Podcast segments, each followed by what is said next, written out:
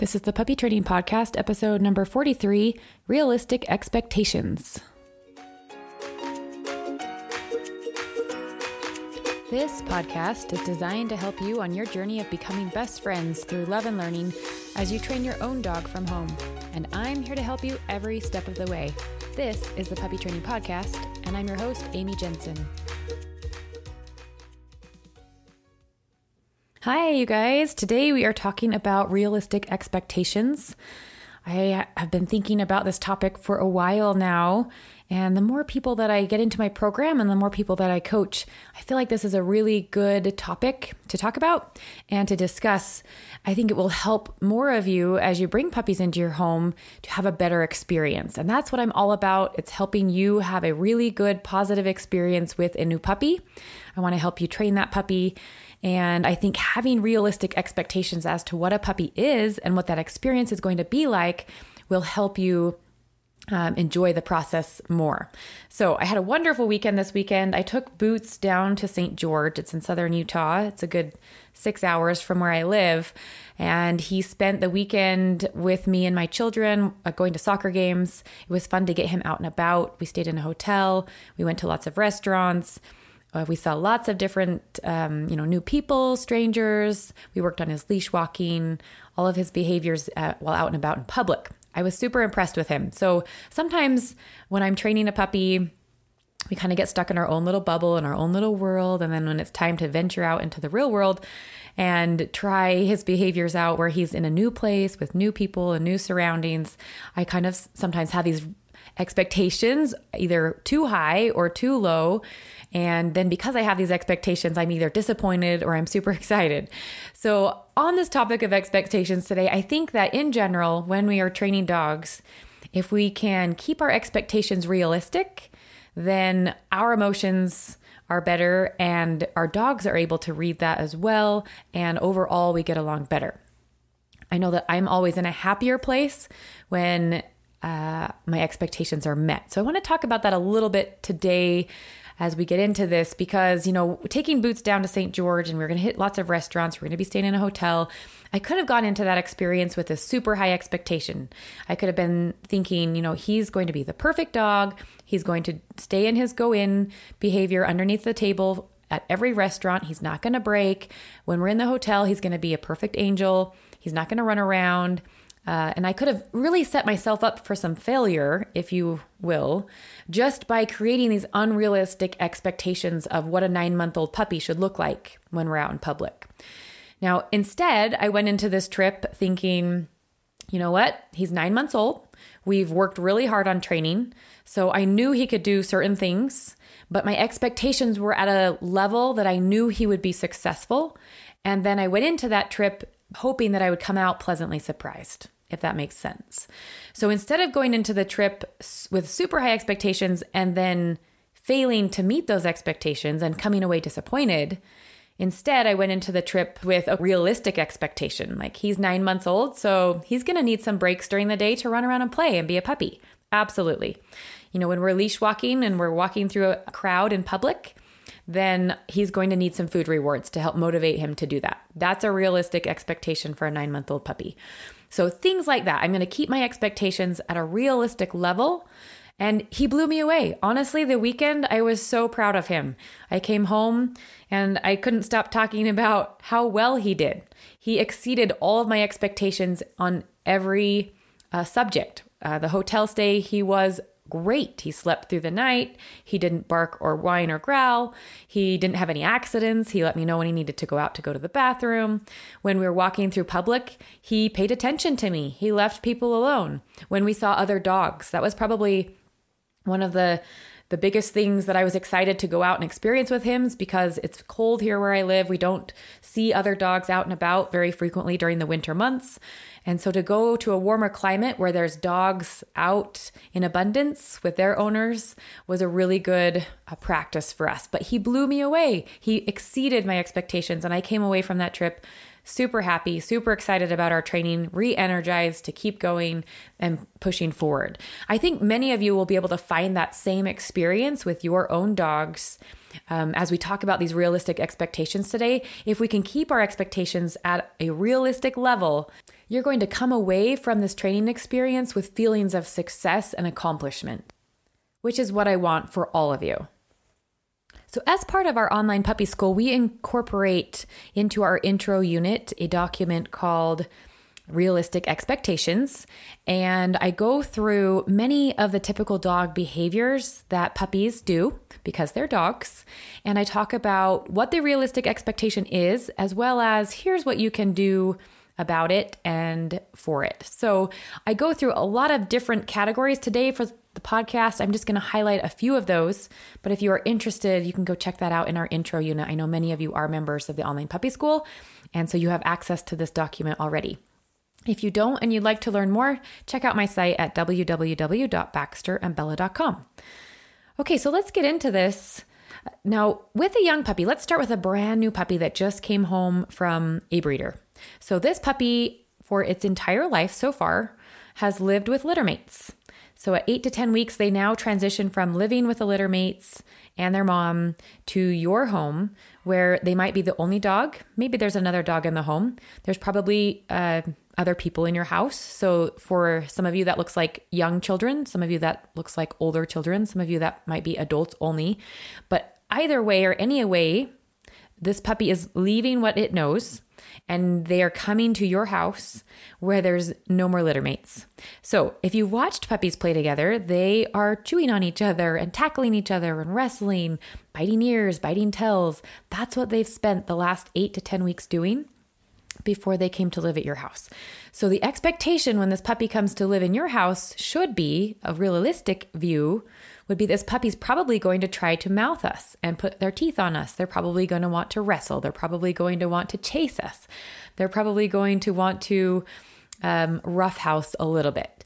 So that would be realistic expectation of a normal puppy behavior. Now, I want to give you a little heads up. I want you to plan on being in puppy mode for the first year. So this would be another realistic expectation is that this is not something that's going to happen in a week. You are not going to be able to train this dog and this little tiny puppy in one week to not mouth you or not bite you or not jump on you or not pee in your house, it's going to take time. And I would just set your expectations at around the year mark. So by a year, your puppy can absolutely be well trained know how to be calm, know how to greet a stranger or greet a guest in your home. They're sleeping through the night, they are walking loosely on a leash. So that would be a realistic expectation. Plan on that first year. Now, the good news is as you practice the training, with each passing day, it does get easier. Around four to eight months, you're going to notice a change as your puppy enters adolescence, which we call the teenage months. And this is going to bring some added energy. There's going to be fewer naps, less desire to be with you as the world suddenly seems super exciting, and some testing behaviors as they learn more what will or won't work for them. From 12 to 18 months, significant maturing happens as your dog grows into adulthood. So I know that's a little later than the year. Sometimes it's even pushed to like that 24 month mark. But if you're dedicated to this training and you're working with your dog on a daily basis, several times a day. I'm not even talking stay at home with your dog and work on it all day, but if you are doing these little mini training sessions and incorporating the training into your everyday life, by that year mark, you have a really good dog. All right, with that said, there are several categories that we're going to mention. So, mouthing and biting, barking, whining and growling, patience and impulse control, jumping, house training, the crate, leash walking. Those are kind of the categories that I want to point out to you and help you have a more realistic expectation of those things. So let's go into the mouthing and biting. This is probably one of the biggest puppy parent problems that I hear about. Uh, let's talk about what it is, why it happens, and some of the training tips and tricks that you can use. So, you know, puppies mouth for several reasons. They're exploring and learning about the world around them. It's a natural way to strengthen their jaws and initiate play. So expect that your puppy is going to constantly be moving their mouth when they're awake. They are literally just moving their mouths up and down when they are awake. That's just a realistic expectation. Other things, puppies love quick movements. They see what they want and they want it right now. Puppies love being with others. They're very social and they have razor sharp teeth. If you put those four things together, we pretty much have a nightmare on our hands. So, some view getting a puppy as a live, fluffy, stuffed animal, while others are seeing more of a piranha type view. Very typical, very normal puppy. So, yes, puppies can be extremely cute and lovable. Some are snuggly, not all of them. Uh, many are sweet and they're super funny to watch a lot of the time. But they do also have razor sharp teeth and they move their mouth all day, except for when they're sleeping. And my guess then is they're probably dreaming about it. So that would be a realistic expectation is that your puppy is going to mouth and bite and chew. Now, puppies are constantly doing these things. It's our job to show them what they can and can't mouth or bite. So, teaching them no is helpful, but the immediate redirection onto something entirely different is just as important. I want to talk a little bit about redirection here. Some people think that redirection would be here, give my puppy a toy. So let's paint this picture for you. The puppy is with you, you're interacting with them, you are exciting, you move. You make sounds, you make noises, you talk. Your hands move, you your arms move, you twitch. So to your puppy, you are very exciting. If you simply redirect your puppy onto a toy and you say, Here, puppy, and you drop the toy on the floor, the puppy will most likely check it out because it just fell on the floor. It, your puppy will most likely want to come back to you and play with you because you are exciting. The toy is now lifeless on the floor. That's very common.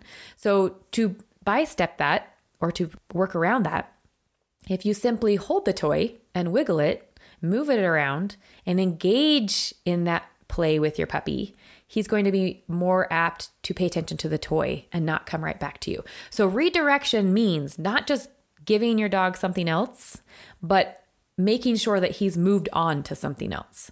So, he is now engaged in a new activity. That's really important for redirection. Now, puppies are like toddlers, and as such, they have very short attention spans. That's just realistic. They can only do things for a short amount of time before they're bored and they want to move on to something else. So they also make their own choices and they may choose to bite even when they're told not to. So even though we teach a puppy no, just because I've taught my puppy no, that doesn't mean that he's never going to mouth or bite you again. That's just not realistic. So we absolutely teach the word no and we work to help our puppy understand that that means we don't like this.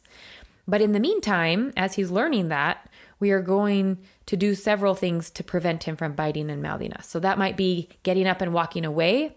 It might be creating separation between the two of you, whether that's a crate or an exercise pen. I mean, I even tell people you can go in the exercise pen. Just create that barrier so the puppy can't get to you. The puppy has to learn that if he wants you to be around him and he's if he's seeking your attention, this is a very effective method. If he's not, then it's not. But if your puppy's wanting your attention, then you simply walking away the second he puts his teeth on you is very effective in teaching him, "Oh, she doesn't like that." Now, I do get asked, is my puppy being aggressive? No. Most puppies at 8 to 10 weeks, this is typical uh, puppy behavior that's just a realistic expectation. We expect that puppies will mouth and bite. It's our job to simply show them what they can mouth and bite. So your puppy is not being aggressive. He's not trying to hurt you on purpose. This is what he knows. He's been playing with litter mates this exact way for the last eight to 10 weeks. And now suddenly he's in your home. He's not going to change overnight. He's going to want to play the way he's been playing. So we need to teach him some manners. But that comes through things like impulse control. We teach them to wait for things, things like stay, go to bed, wait. All of those behaviors that we teach our puppies help build that impulse control in them. And they learn, you know, sitting to say please is much more rewarding than jumping on someone. Uh, but that takes time. Another topic would be barking, whining, and growling. Now, an unrealistic expectation would be that my puppy will never bark, whine, or growl. That's just not true. Most puppies will bark, whine, or growl at some point in their life. That is how they communicate. If a puppy has a toy and they don't want you to take it from them, they will most likely let you know with a growl. Um, if a puppy sees something outside that they want to get to and they can't get to it, they might let out a bark because they're vocalizing that I want to get to that thing and I can't get there. Uh, if they want your attention or they're playing, maybe they're having fun and they're excited, you know, they're happy, they want to vocalize their happiness, that's also another reason for barking. So dogs will bark, whine, and growl. Now, puppies are also not used to being alone. They've again came from that litter of however many puppies were with them. And now suddenly they're at their house and there's no other puppies with them. They're in a crate, maybe all by themselves. Maybe they've never been in a crate. Maybe they don't know what that is or when they're ever going to get out of the crate. So the puppy is probably going to whine some or bark at you and try to get your attention and say, Hey, I'm over here. Remember me? Let me out. So the realistic expectation is that absolutely our puppies are going to do some barking. They're going to do some whining. They're going to do some growling. Now, with these different things, we can teach our puppy how to better handle his frustration or his excitement or his want to be with you but then that takes some time and it takes some training and some practice. But they get there, they learn that. But the first week it's it's not realistic to expect your puppy to not do these things. These are natural dog behaviors. Dogs naturally see what they want and they want it right now. So this causes problems when guests come over. Puppies wants to jump to say hi right now. Let's say that food falls on the floor, your puppy wants to gobble it up as fast as they can. If you see other dogs out walking and your puppy is excited and wants to go say hi, they're going to try to pull on that leash and run to get to them as fast as they can. That's natural dog behavior. Patience is not something inherent in puppies, but it can be taught. In fact, teaching this concept to your puppy creates a nice, calm, well mannered dog. And then you'll enjoy living with them for years. The best part is this is fairly simple to do. So, teaching your puppy things like a sit, a down, stay, wait, go to bed, loose leash walking, leave it. And all of the games in our pause fit section are wonderful for this. Um, but they teach your puppy to wait for something, and that when they do wait for something, good things happen. When teaching these behaviors, start with super short durations because remember, puppies are young, they're like a toddler, and their attention spans are super short. Set them up for success. Don't expect your puppy to stay right away for 20 seconds. It's just not going to happen. Now, to us, 20 seconds doesn't seem like that long of time. You know, we're hoping our dogs will stay on the mat for an hour eventually, right? But 20 seconds to a puppy is eons of time. So we want to start with a one second stay. Then we're going to increase that to a two second stay. Two is going to turn into five. Five is going to turn into 10. 10 turns into 20, and so forth. So we need to start setting our puppy up for success because expecting our puppy to stay uh, for any given amount of time is really just unrealistic because of what we just talked about. They see what they want and they want it right now. So a realistic expectation would be okay, our puppy can maybe do half a second stay or a one second stay. Yes.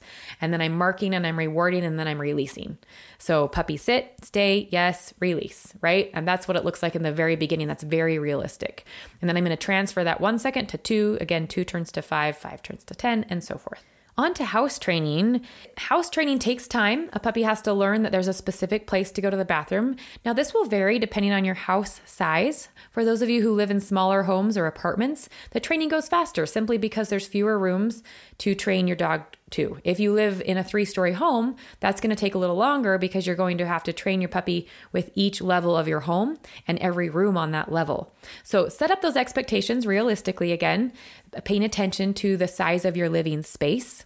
And recognize that puppies have very small bladders because they're small. As they grow, their bladder control gets stronger, and so they're able to hold it longer. But a realistic expectation for a puppy, a brand new dog coming into your home, who say is eight to 10 weeks old, they may have to go to the bathroom while running around every 20 to 30 minutes.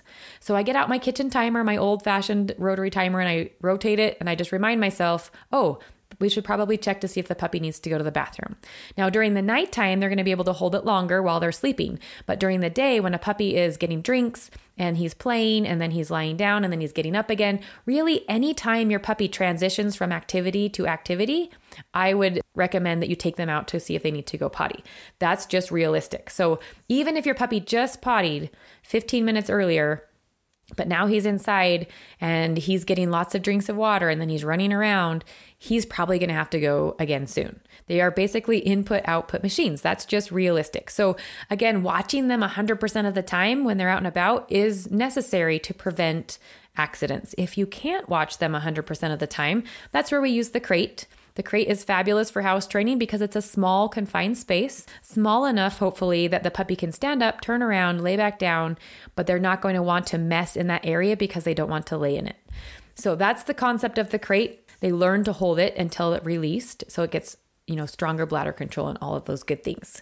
But yes, if you can't watch your puppy, they need to either be on leash with you, they need to be in a crate, or they need to be 100% supervised while out and about in your house. And that's just realistic with a young puppy. All right, let's talk about leash walking. So I would say that for a brand new puppy, eight to 10 weeks old, a realistic picture of what this looks like the first time you attach a leash is your puppy's probably going to be super excited. Here's a new object. It's now attached to me. It kind of hangs and wiggles around by my face.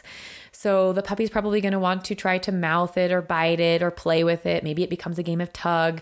The puppy's kind of jumping around in circles. Is this sounding familiar to any of you? I can picture this in my head because I've trained lots of puppies, and every puppy I've trained wants to play with the leash initially. It's just natural. It's a fun, wiggly, item that's basically right in their face. So they're going to want to try to get it. Now, things that you can do for this would be high value rewards. You know, you've got to up the motivation and have your puppy more motivated by what you have than this leash that's now wiggling in front of them. So I'll put a thing like a little piece of freeze dried liver in my hand and I'll let my puppy smell my hand. He's uh, captivated by what's in there and he's suddenly focused on that instead of the leash. Then we walk out the door or we move forward to the potty area. Once he goes potty, then he can have what's in my hand. But just having that motivation and that redirection again, I've redirected my puppy from biting on playing with the leash to, oh, what does she have in her hand? I'm going to focus on that. And I've transitioned his brain from one activity to the other activity of walking with me out the door. So, redirection again, remember, is not it's not enough just to show them something. You have to move them past what they were thinking about. So that treat in my hand is helping get my puppy past focusing on the leash, he's now focusing on my hand. We're able to walk forward and make it out the door. Now, you can absolutely give him little tastes of it to keep him with you. So, if you keep it in your hand and that's not enough or you know strong enough to get him out the door into the yard, you might need a couple of those to just give him a little morsel as you walk along to keep him playing the game with you. So, yeah, absolutely. Leash walking expectations are very low in the beginning. In fact, I start with we're going to take one step of attention. Here's a reward. Okay, we're going to go for two steps of attention. Here's a reward. We're going to add three steps and go for a reward. And we're going to build it up super slowly, but in that manner that my puppy's willing to give me that one extra step to see if that treat will come next. And that's a realistic way of starting a puppy out with loose leash walking. And that's it, you guys. That's what I have for you today. Hopefully, that painted a realistic picture of what it's like to have a brand new puppy in your home. I know that today's topic may have painted a bit of a negative picture of what a puppy is, but I do want to point out that having a puppy is a wonderful, lovely experience and it is worth it. Every minute that you put into the training and the socialization and uh, you know helping them live in your home is worth it. I guarantee that you will enjoy the process and i guarantee that you will enjoy the outcome. But having that realistic expectation from the get-go it helps set you up for success as well as sets your puppy up for success. And again that's what i want for all of you. Happy training and i'll talk to you next week if you have a question about anything you heard on this podcast or any other puppy training question, visit my site baxterandbella.com to contact me.